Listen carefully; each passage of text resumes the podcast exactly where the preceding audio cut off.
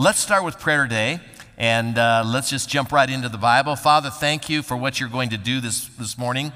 Uh, I pray, God, that your Holy Spirit would lead me and guide me and direct me. Uh, I thank you, God, for the, the grace that you're going to give uh, each one of us as we hear the Word of God. And thank you, Lord, that you are still on the throne, still working. And, and Lord God, I pray that uh, you allow us to hear truth the way you want us to hear truth. And I pray these things in Jesus' holy and powerful and awesome name. Amen. So, we're glad to have you today, and uh, we're going to continue in our series, The Lies That We Believe. And uh, the lie that we're going to deal with today is this my sexual choices aren't hurting anyone. Yeah, did he really say that? Yeah, that's what I'm going to talk about today. So I need to give you just a, a little bit of a disclaimer. This is a PG 11 message. So if your kids are a little bit younger than that, you might want to give them some Legos or whatever you do. And, uh, but don't tune out because I really think that this is something that in our culture is very broken and very apart from God. And I, what I really want to do is really create a, an idea in your life of what that looks like, what God's will looks like. And uh, before I start telling you what I'm going to say today, I'm going to just say this. I wish that I would have known what I'm going to say today when I was 16 years old because it would have saved me an incredible amount of heartache and dis- disruption and pain in other people's lives and in mine as well. So we're going to just jump right into it. And uh, I want to, I, I, hope you all understand how twisted and how broken our culture is when it comes to people's identity, when it comes to people's behavior, uh, and in particular with their sexual practices. The bottom line is, is that all you have to do is look around and you can see how many marriages fail, how often alcohol is used to, to, as, the, as the medication of choice to, you know, to kind of soothe the issues. We lived in a twisted culture. And the reason for that is that Hollywood has sold us a brand new worldview apart from the Bible. And we have kind of bought into that worldview. And it, Hollywood has twisted so many things. They have, they have shaped our feelings on violence, on revenge, of creating our own truth. But in, one particular is the idea of sexuality. So let me start by saying that sex is a beautiful thing invented by God, a gift from God. And as we approach it from that concept, it is the most fulfilling gifts that God has ever given to humankind. It is an amazing blessing and gift from God. There are two extremes when it comes to people and their sexuality. First of all, there is promiscuity. There's that side of the equation, and then there is rigidity, that side of the equation. On neither of those ways are God's ways.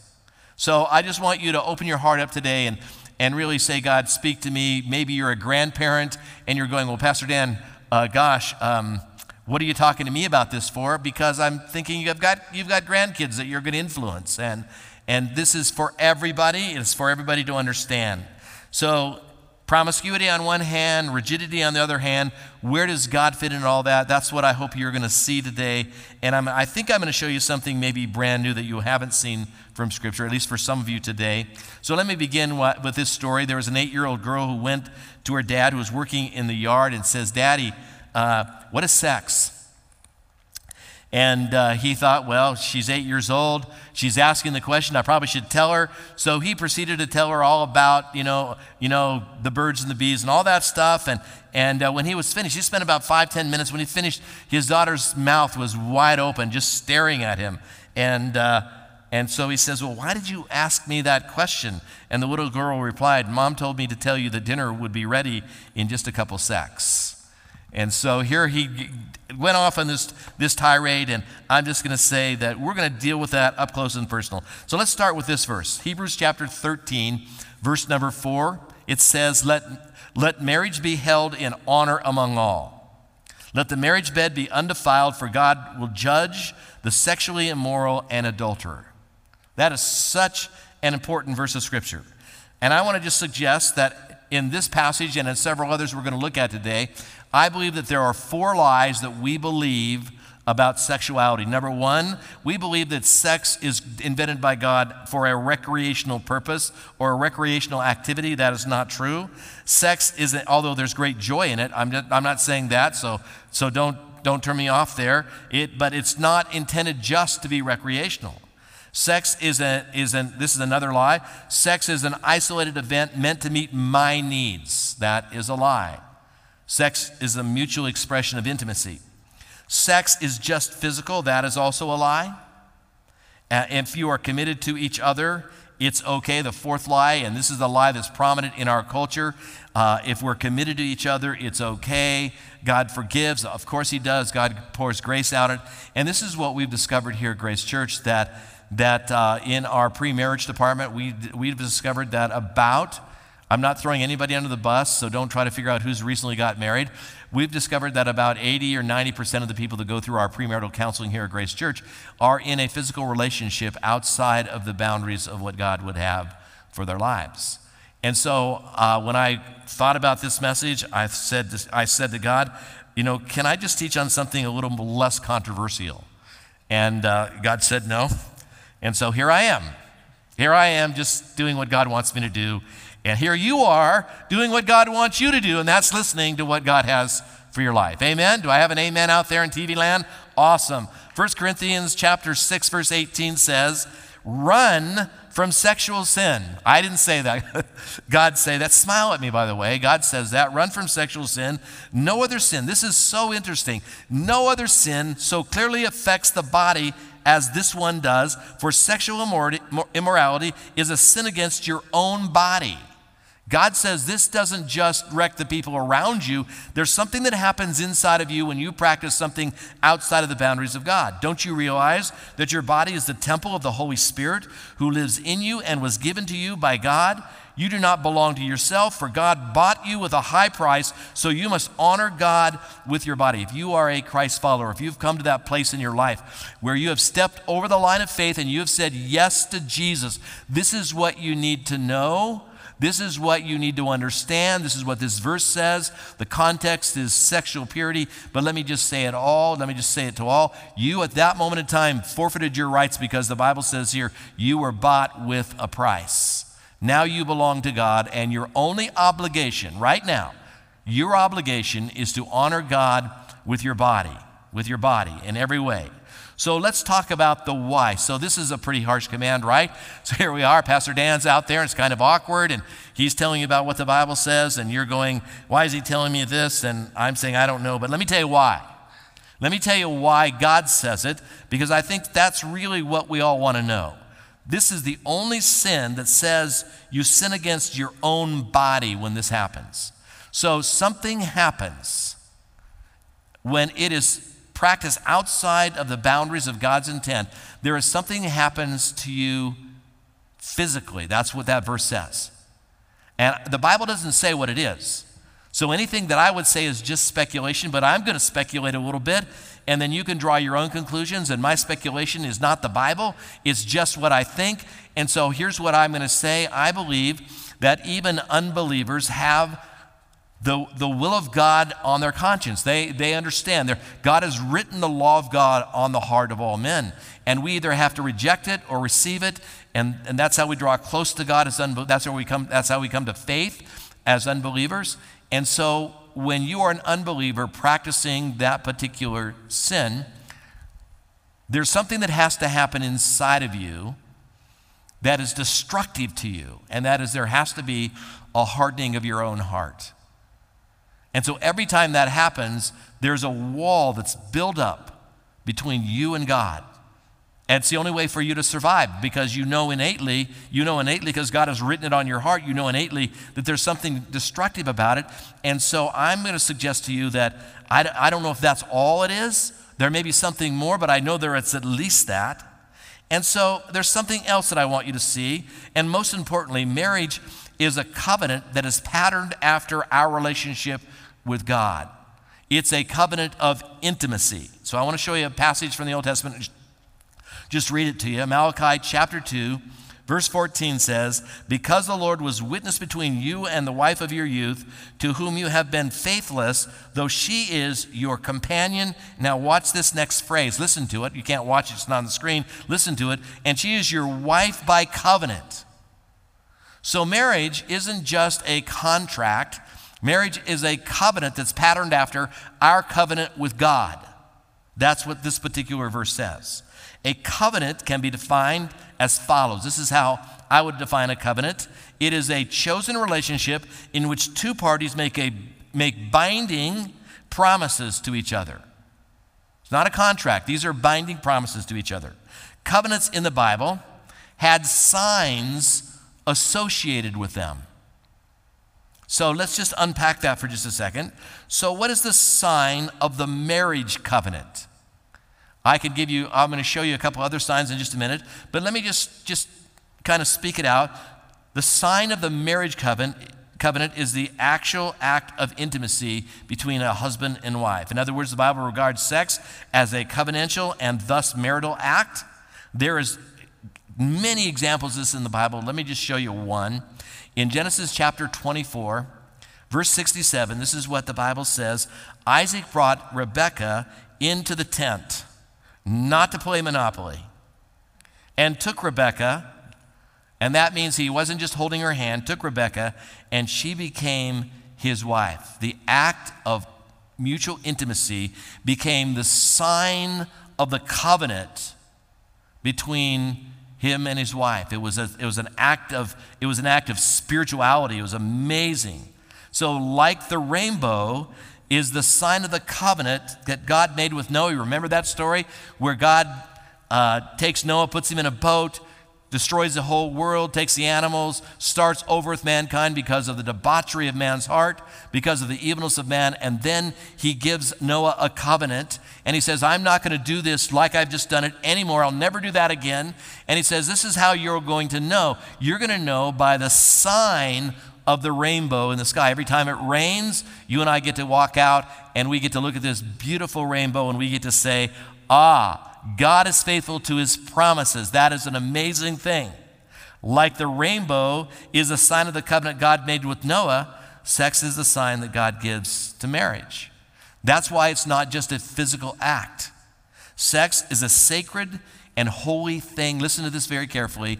It may not be sacred and holy to you, but it is sacred and holy to the living God. And that's how we need to see it. That's what the Bible says.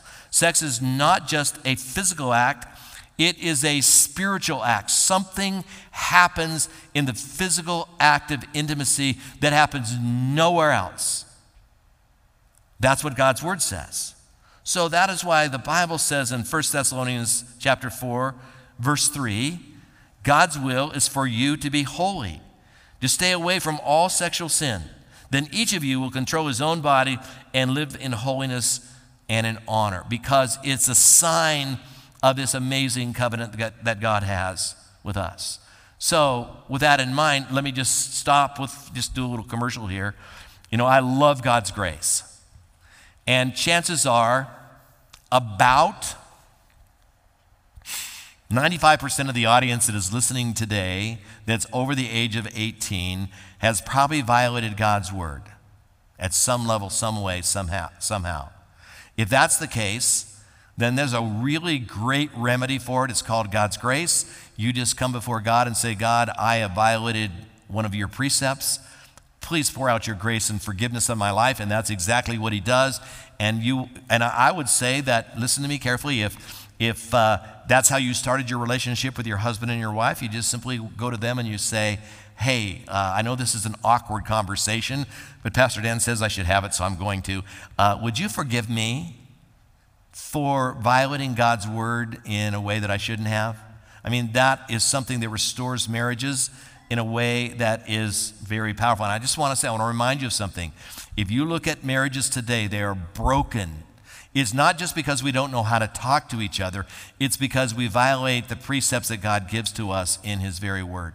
And so I, I want to say that one of the ways that you can begin the process of mending a broken relationship is beginning to stand on the platform that God would have you to stand on. And if you're here today and you're single, not here today, but if you're listening to me and you're single, I'm just going to say, understand it's not just a physical act. It's not just to meet a, an emotion. It's not any of that. There is something sacred and spiritual about this that you have to understand. That's the why. That's the why. So I hope that I've convinced you that, okay, I, I need to keep myself pure, whether I'm married or unmarried. I need, to, I need to be a vessel that's pure before God, and God has created marriage to satisfy needs, and, and that's an amazing thing. We're going to get to some practical principles in just a minute, but I just want to say, I want to say to everyone who's married for just a minute, this is a beautiful act. This is awesome and it should be practiced regularly inside the covenant of your marriage. And if you want to know whether you're practicing it enough, ask your partner and listen. Are, are, we, are we having intimacy on, an, you know, on a regular basis in your mind? And just listen because you might get a different response than you think. You can say thank you later, man. I'm just saying. So let's go back to the message. That was free, okay? I'm just saying that was all free. And now we're going to talk about some practical stuff. So, okay, Dan, you've convinced me that I should probably stay pure until marriage, and, and in marriage, I should stay pure. So, how do I do that? How do I do that? Because you and I live in a sexually perverse world, right? You understand, we live in a sexually broken world where everything, everything that should be right side is upside down, and you cannot. We live in a pornographic world. We live in a world that you are, that, you know, that sex has been idolized and it, it, it is broken and it's put into a place where it's not supposed to be. So, how do I live for God in a sexually broken world? I'm glad you asked that question. So let me give you just a couple things. First of all, you make a commitment to God. That's where you start. You make a commitment to God. Psalm 119, verse 9. This is what the psalmist says How can a young man, a young person, stay on the path of purity? By living according to your word. You don't you can't live according to his word if you don't know it. So you need to you need to put the word of God in front of you every day. Believe it or not, by putting the word of God in front of you every day and by thinking about the word of God every day, it creates a different platform for you to walk on when you're walking through life. The second thing that I think is so important for everybody, and in particular men, is simply this you need, need to make a commitment uh, to guarding your mind. You need to manage your mind because that's where it begins. You need to manage your mind. This is what Romans chapter 8, verse 5 says. Those who are dominated by the sinful nature think about sinful things. Every sin originates in the mind. Those who are dominated by sinful nature think about think, sinful things, but those who are controlled by the Holy Spirit think about things that please the Spirit. So it begins in the mind. You need to practice the presence of God. That's what this verse is saying. You focus in particular on your love for God. There is no other way. Focusing in on your love for God and His love for you is a way of controlling the heart, the, your love for others and, and, and, and gaining God's protection. God protects my heart from wandering to all places it could wander in this world, sexually insane world when I focus on Him when I focus on Him? What is the only thing in nature that travels uphill faster than it comes downhill? You know what the answer to that is? It's fire. It's fire. There are some things that are so volatile and dangerous that no matter how careful we think we're being, we dare not draw near. That is the nature of the danger posed to us by sexual temptation. Proverbs 6:27. Listen to these words. This is so important. This is in the context of someone who is an adulterer. And it says, Can a man take fire in his bosom, in his chest, and his clothes not be burned? It's dangerous. So I've got to manage my mind. And then the next thing I need to learn how to do is I need to seek to be healthy. I need to seek to be healthy. I need to, I need to have a healthy mindset. And so I, I came across a really fascinating study this past week that uh, I want to just tell you about. And uh, I think there needs to be more study in this, this area, but it kind of talks to you, talks to me about the fact that it kind of validates what God's word says. So the study was this simply this it, they utilized MRIs and sought to examine the brain functioning of people who were, who were cohabitating together and people who were married. And they did it through stress induced things. So, what they did is researchers administered to both sets of women, they had two sets of women, they administered to both sets of, of women a small electrical shock in the ankle.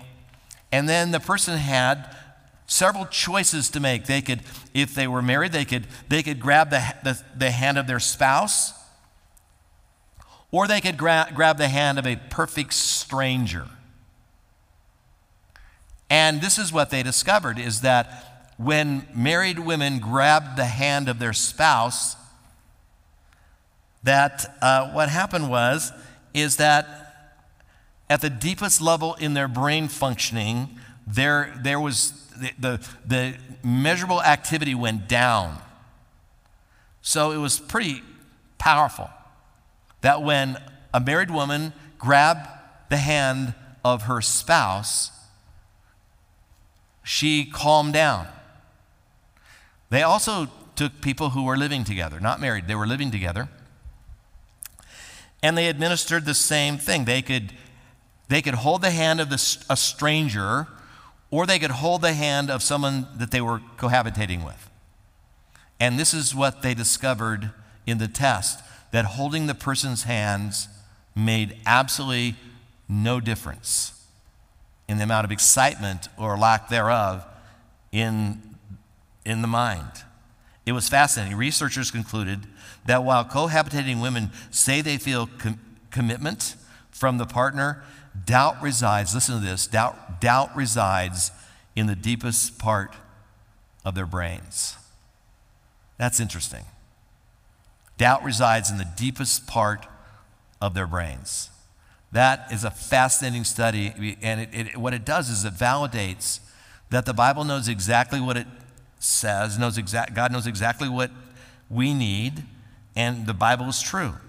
For, so, principle number four is magnify God in your body. 2 Corinthians chapter 7, verse 1 says, Because we have these promises, dear friends, let us cleanse ourselves from everything that can defile our body or spirit, and let us work toward complete holiness because we fear the Lord. Let me read that to you one more time. 2 Corinthians 7 1, because we have these promises, dear friends, let us cleanse ourselves from everything that can defile our body or spirit, and let us work towards complete holiness because we fear the Lord. The bottom line is this if you really understand who you are because of Jesus, you'll find true freedom only when you're living out that identity as a child of God. Meaning, living completely for Him, heart, body, and soul, because you are chosen, not forsaken. You understand what He wants, that He wants purity for you because that's what's best for you, because you are His child.